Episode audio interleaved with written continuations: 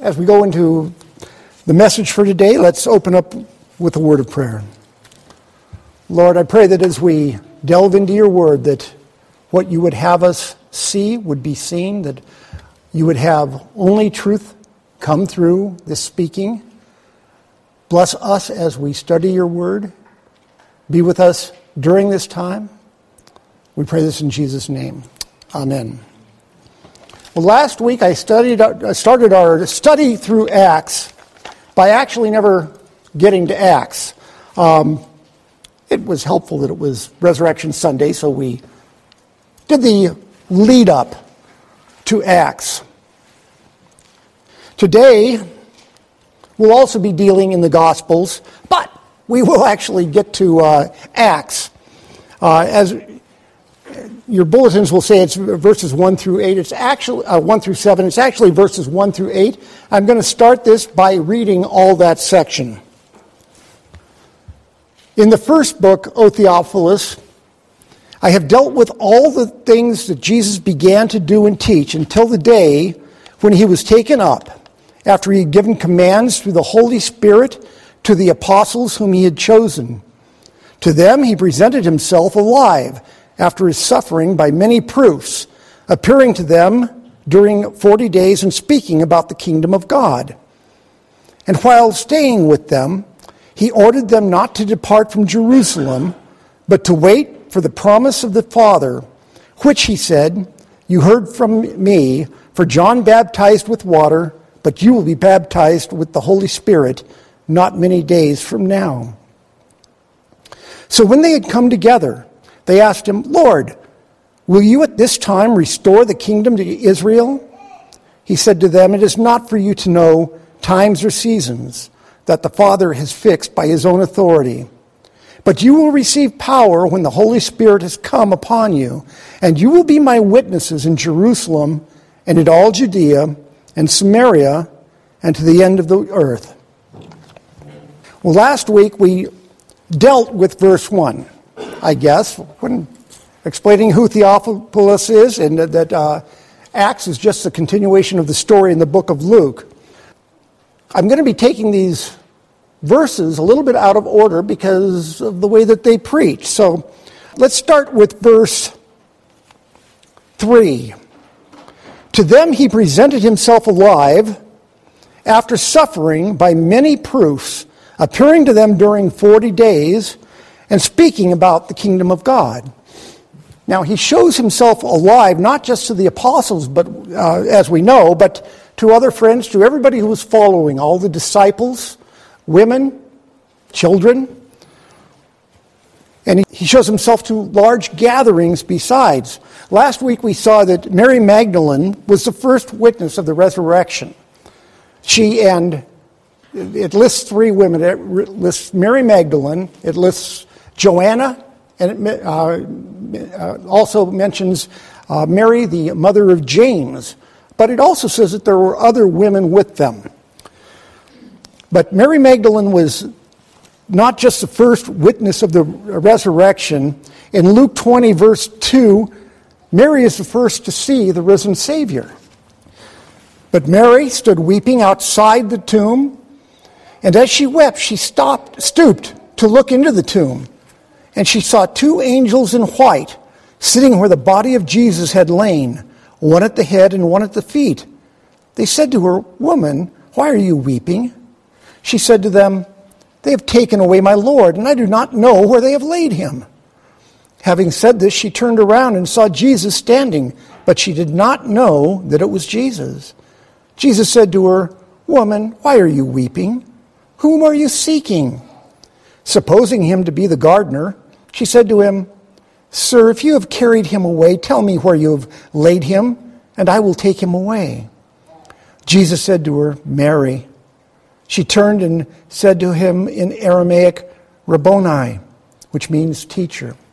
Now, I want you to keep in mind here that Mary didn't recognize him. She mistook him for the gardener. Now, the second person to see Jesus alive was, it says, the other Mary, which I'm going to assume means the mother of James, which is the mother of Jesus also. And it says, Now after the Sabbath, toward the dawn of the first day of the week, Mary Magdalene and the other Mary went to see the tomb. And behold, there was a great earthquake, for an angel of the Lord descended from heaven and came and rolled back the stone and sat on it. His appearance was like lightning, and his clothing white as snow. And for fear of him, the guards trembled and became like dead men. But the angel said to the women, Do not be afraid. For I know that you seek Jesus who was crucified. He is not here, for he has risen, as he said. Come, see the place where he lay. Then go quickly and tell his disciples that he has risen from the dead, and behold, he is going before you to Galilee. There you will see him. See, I have told you. So they departed quickly from the tomb with fear and great joy, and ran to tell his disciples. And behold, Jesus met them and said, Greetings. And they came up and took hold of his feet and worshipped him. Then Jesus said to them, Do not be afraid. Go and tell my brothers to go to Galilee, and there they will see me. This time, the women recognized Jesus. It, it may be because Mary Magdalene had already seen him when she thought he was a gardener. The next two that Jesus appeared to were the men on the way to Emmaus. That very day, two of them were going to a village named Emmaus, about seven miles from Jerusalem, and they were talking with each other about all of these things that had happened. While they were talking and discussing together, Jesus himself drew near and went with them. But their eyes were kept from recognizing him. And he said to them, What is this conversation you are holding with each other as you walk? So they don't recognize him either. And they don't recognize him until they sit down to a meal with him and he breaks the bread. And suddenly they knew that it was Jesus. Now, we don't know why, and the Bible does not tell us why people did not rec- uh, recognize Jesus. Um, you know, in Isaiah it says uh, he was a man of no significance to look at. Was his resurrection body better? It doesn't say. Was he more handsome? Was he somebody to look at? Was his glory about him? Does not say. Did he just simply want to conceal his appearance for his own reasons until the time was right to let them know who he was? A skeptic would say that they didn't recognize Jesus, of course, because it wasn't Jesus.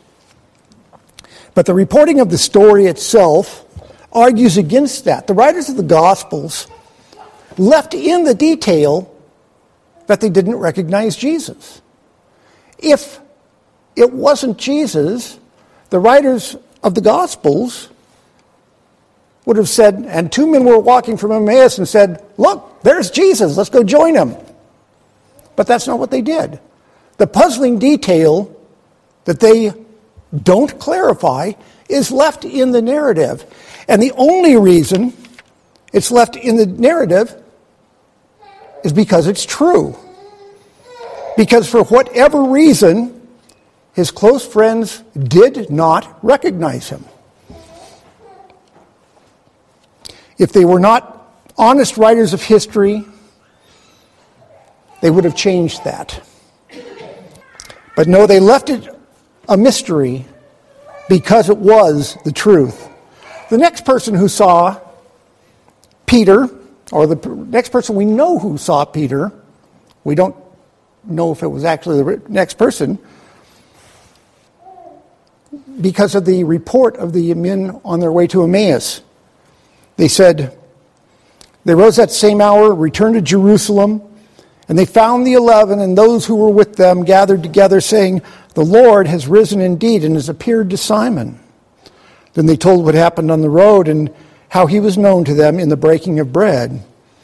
And then, after all this, Jesus appears to his disciples. We covered that last week.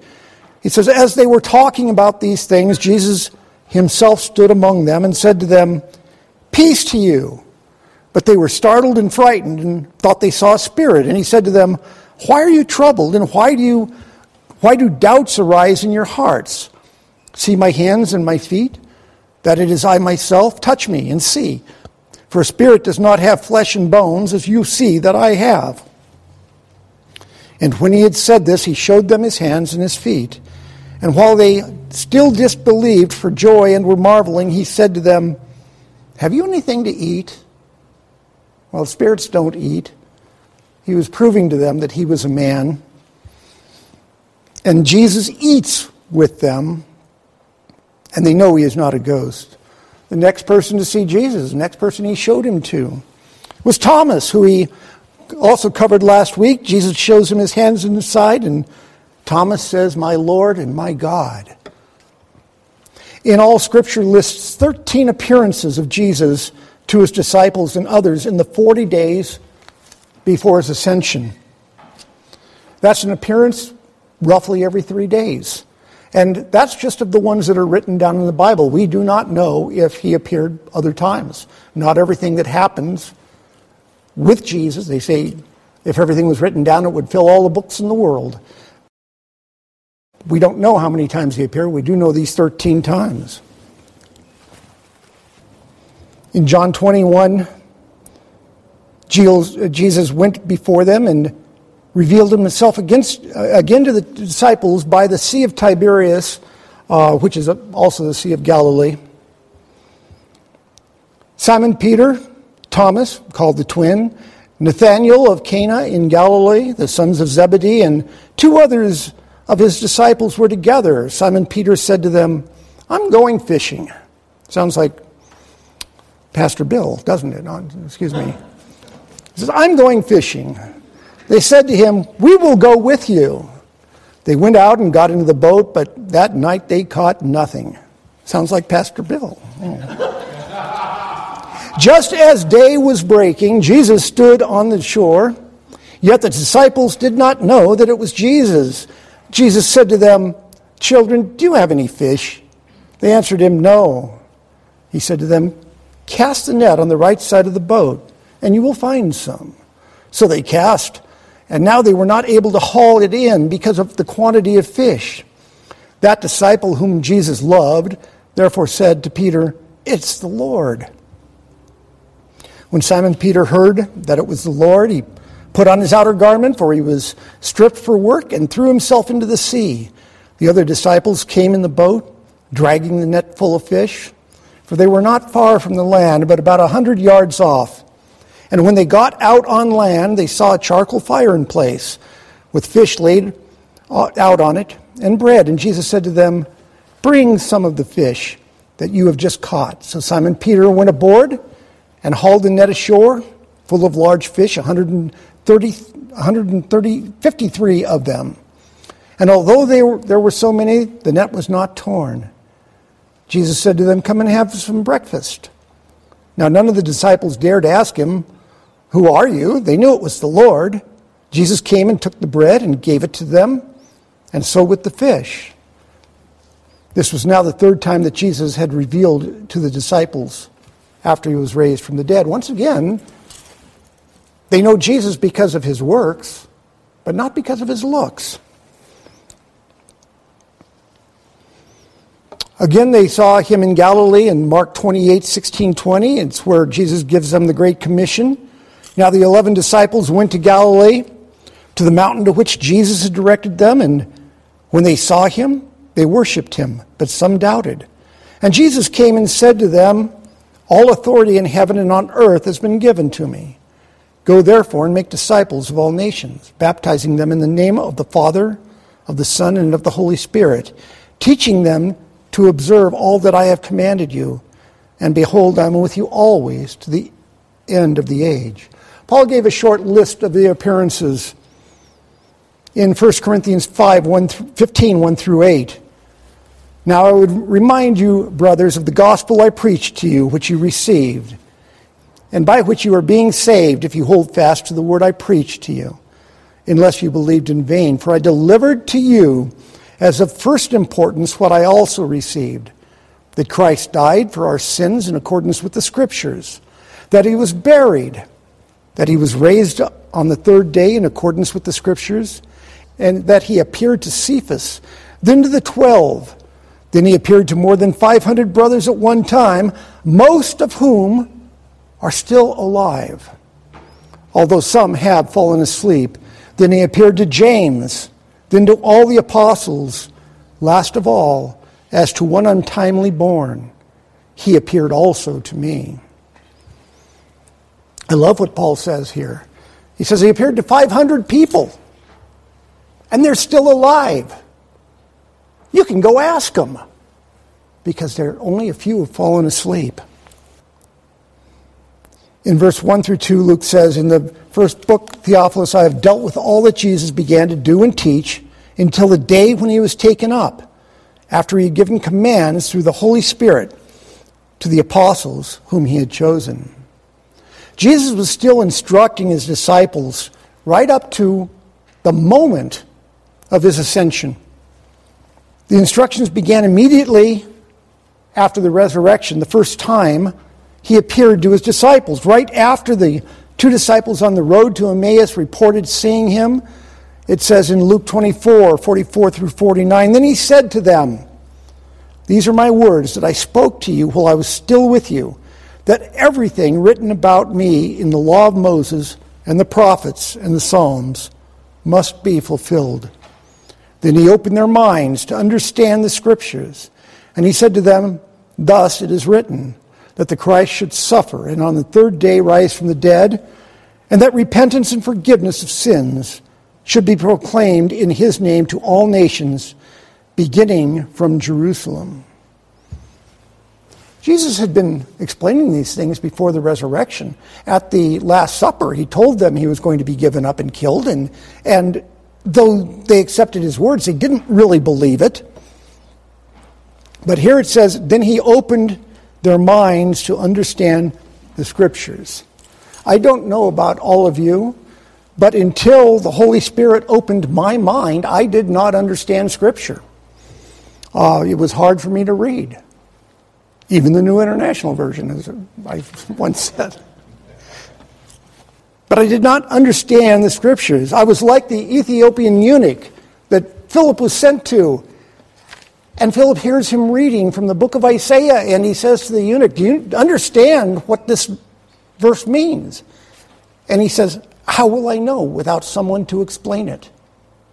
Well, the Holy Spirit is who explains it to us, and the Holy Spirit who is who explains it to the disciples. Our guide is the Holy Spirit who opens our mind. Still, the disciples have not yet learned all they need to know. Indeed, even up to the moments before Jesus' ascension, they did not understand the nature of the kingdom of God. Acts 1, verses 4 through 5 reads And while staying with them, he ordered them not to depart from Jerusalem, but to wait for the promise of the Father, which he said, You heard from me. For John baptized with water but you will be baptized with the Holy Spirit not many days from now.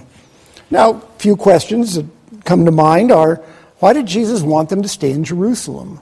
They would have been safer in Galilee. Uh, they were still thinking that they were going to be hunted down by the Jews if they were in Jerusalem. And why did he delay the gift of the Holy Spirit? He could have given it to them anytime he wanted. And I guess that's why he delayed the gift of the Holy Spirit was he was going to give it to them when he wanted them to have it. As we saw last week, the reason for staying in Jerusalem was that Jerusalem was the jewel of the East, considered the, the best city of the East, which I pointed out last week meant that it was the best of the worst cities in the Roman Empire. It was the center of Judaism, the center of their religion. The temple was there. It was the largest city, meaning the most witnesses to the miracles that would come at Pentecost. As opposed to Galilee, which was the backwater of Israel, the area where it was said, as I pointed out last week, has anything good ever come out of Galilee? It was a common saying. And of course, Jesus came out of Galilee, so I'd have to say the best thing came out of Galilee. But at the time, did anything good ever come out of Galilee? And the delay of the Holy Spirit. Matthew Henry thinks it was to build a sense of anticipation in the disciples. A heightened awareness of the gift being given them from God. After all, they didn't know how the gift would be manifested. They were to wait anxiously for what was to come. And still, because they had not yet received the gift of the Spirit, we they still don't understand the nature of the kingdom. So here we are at the scene of the ascension, as the disciples asked Jesus in Acts 1 6. So when they had come together, they asked him, Lord, will you at this time restore the kingdom to Israel? In John 18 36, Jesus says to Pontius Pilate, My kingdom is not of this world. If it were, my servants would fight to prevent my arrest by the Jewish leaders. And then he repeats, But my kingdom is not from this world. The disciples didn't understand that the kingdom was never coming back to Israel. It has not come back to this day. The kingdom is for every person who believes Jesus is Lord, for everyone who calls on the name of the Lord to be saved. Jews can be a part of the kingdom, but they have to be grafted in, just as every Gentile has to be grafted into God's kingdom and to become a child of God. Here, the disciples ask of Jesus that which every Christian seems to ask Lord, will you at this time? Everyone wants to know when. We have whole industries written about when. When is the Lord coming back? When is He establishing the new heaven, the new earth? Left Behind series comes to mind. Never read them, but uh, studies of the uh, book of Revelation of Jesus Christ looks for clues. My first pastor, and I loved him dearly, was, was convinced that some of the scenes in the book of Revelation was World War III. The stingers coming out of the, uh, the rears of the uh, birds and stuff like that. People want to know when. Entire false religions, like the Jehovah's Witnesses, have made false prophecies about the when for 130 years. But Jesus says in verse 7, He said to them, It is not for you to know times or seasons that the Father has fixed by His own authority. Another time Jesus said it was for the Father to know and not even the Son knew. But what if it was given for man to know the timing of God's plan? Think about that. If, if we knew what God was doing, would we be found at work when the time comes? If it's two millennia down the road, who's going to do the work? That they're not going to be there for the, for the revealing. Would man leave it to a, another generation more close to the timing of the event? Probably. A question what would you do if you knew the date that you're going to die? Is that a blessing or is that a curse? Can we be sure that our gracious God keeps that knowledge from us because He's a good God? I think we can. Knowing the day of our death would be crippling. Then in verse 8, Jesus speaks his last earthly words to his friends. But you will receive power when the Holy Spirit has come upon you, and you will be my witnesses to Jerusalem and in all Judea and Samaria and to the end of the earth. You will receive power, Jesus said. And they were going to need it because they were going to take his message out into a world that hates him, a hostile world that did not want to hear, and still today does not want to hear. Now, today there is literally no corner of the earth that the message of Christianity has not gone to. Now, an occasional unknown tribe shows up in some wild rainforest, but rest assured, the moment that they're discovered, Christian missionaries are on their way And the Wycliffe Bible Translating Society sticks another pin in the map. But when Jesus gave the command to take his message to the ends of the world, have you ever wondered where exactly the apostles went? The Bible gives us some information, not much, but Christian historians like Eusebius, Origen, Tertullian, Clement fill in other details. This history is not biblical and inerrant. In fact, I've left some information out that contradicts each other. However, it's just as useful as any other history to understand what was going on at the turn of the, turn of the zero zeros. I mentioned a missionary from India last week, a friend, and when I and I'm going to clarify something. I got the, I got grief from my wife because when I asked him, you know, when he became a Christian, I erroneously attributed to him that he'd always been a Christian. No, everybody has to has to um, come to Christ individually. Thank you, Aaron. What he meant was that the Christ, the area that he grew up in India had always been Christian. I didn't look it up for last week's sermon. I looked it up for this week's sermon. And indeed, indeed, that is the history. It is almost universally believed that Thomas, doubting Thomas, took the gospel to Parthia, which was part of Iran now, and then on to Mylapore, India. To this day, there is a group of believers called St. Thomas Christians. And I'll bet you 10 to 1 that my friend from India was one of those Christians. What about the other apostles? Bartholomew is perhaps the least known of them. Uh, the Bible basically only names Bartholomew. Nothing Bartholomew did made the extended cut. Well, he evangelized in Armenia, Iran, Iraq, Syria, Egypt, and India. Eusebius, writing in the 300s AD, said Bartholomew traveled to India to preach, leaving behind a copy of the Gospel of Matthew. Uh, he wrote in uh, his history Pantaenus is said to have gone among the Indians, where report is that he discovered there the Gospel according to St. Matthew among some who knew Christ. Bartholomew, one of the apostles, had preached to them and had left behind the writings of St. Matthew in Hebrew letters. The apostle Andrew took the gospel to Turkey, Greece, Macedonia, ultimately to the Ukraine and Russia, which means that you also went through probably Bulgaria and Albania. James, the son of Zebedee, did not stayed in Judea. He never left Jerusalem.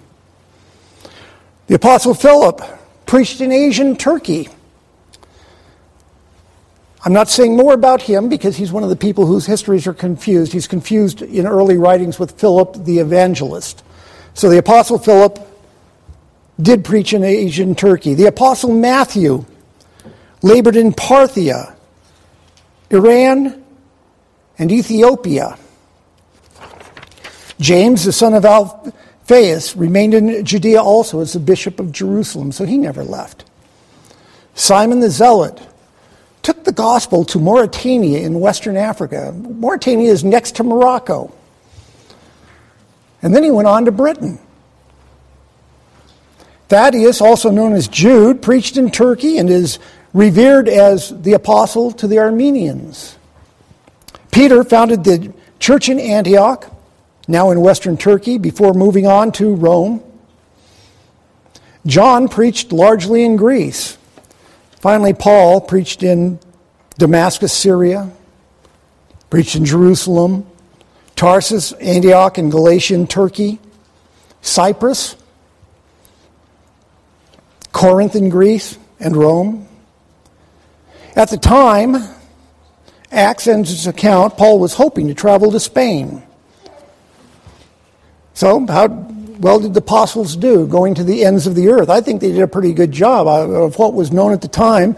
Judea, Syria, Iran, Iraq, India, Armenia, Turkey, Ukraine, Russia, Greece, Macedonia, Rome, Egypt, Ethiopia, Mauritania, Spain, and Britain.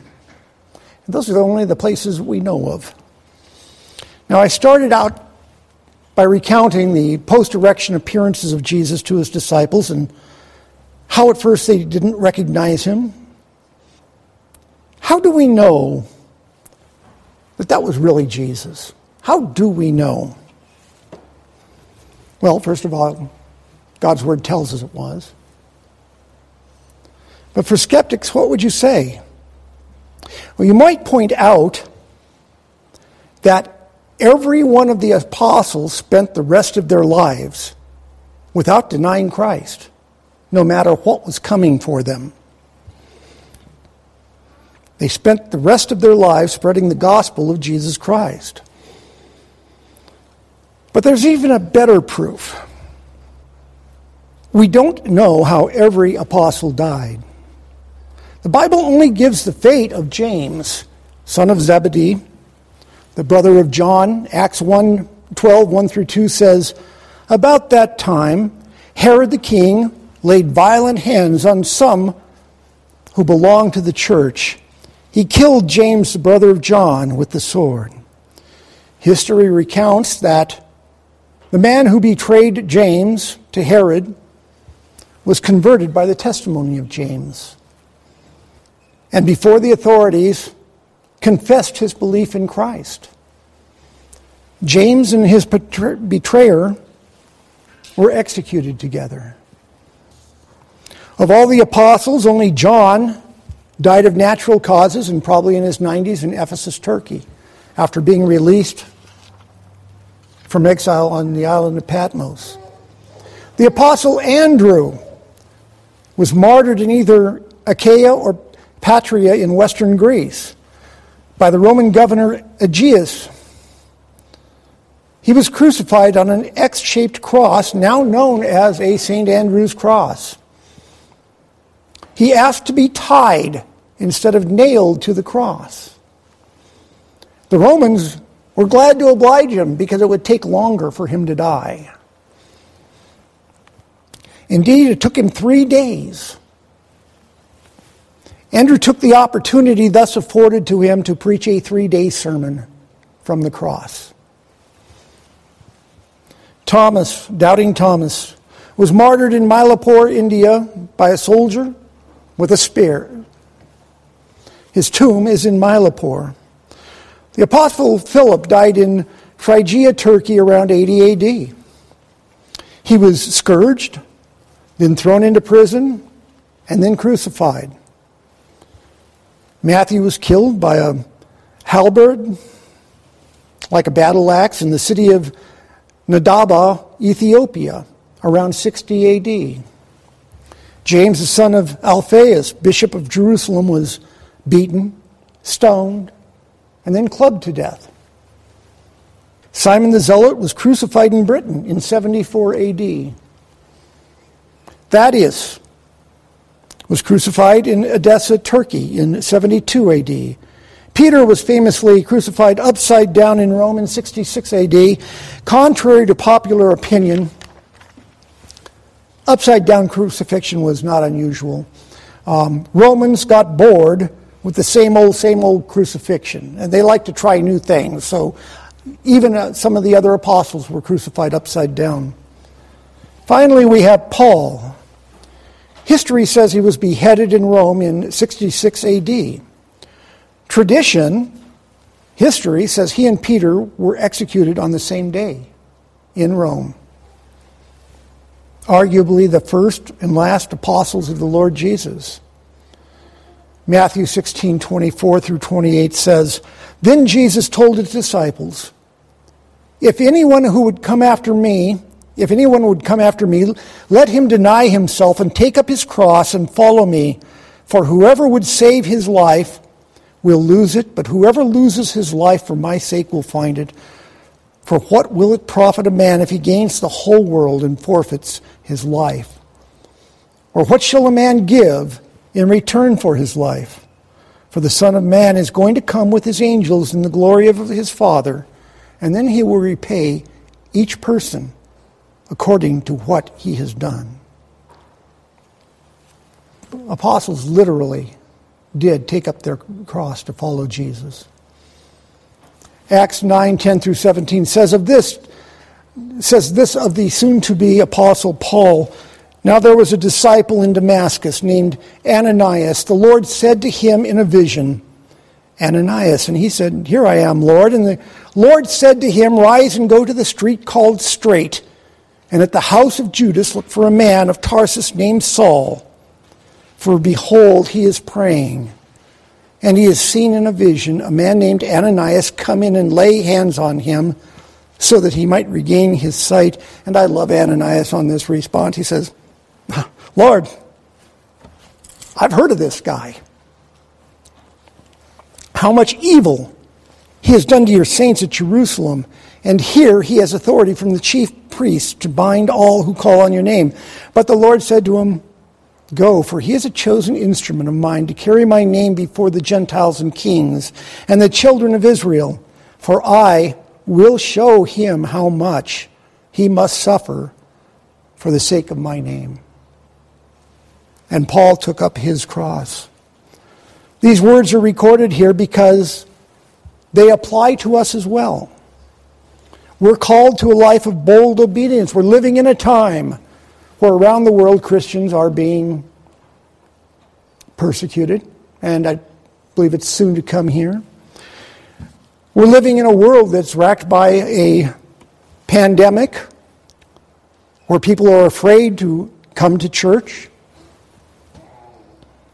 But we're called to be witnesses of Jesus Christ to the ends of the world. And no pandemic, and no government sanctions, and no skeptics should stop us. Let's close in prayer. Lord, we are in your, in your mission field every day that we live. I pray that we will recognize that fact that we would live boldly for you, never hiding in our rooms behind locked doors,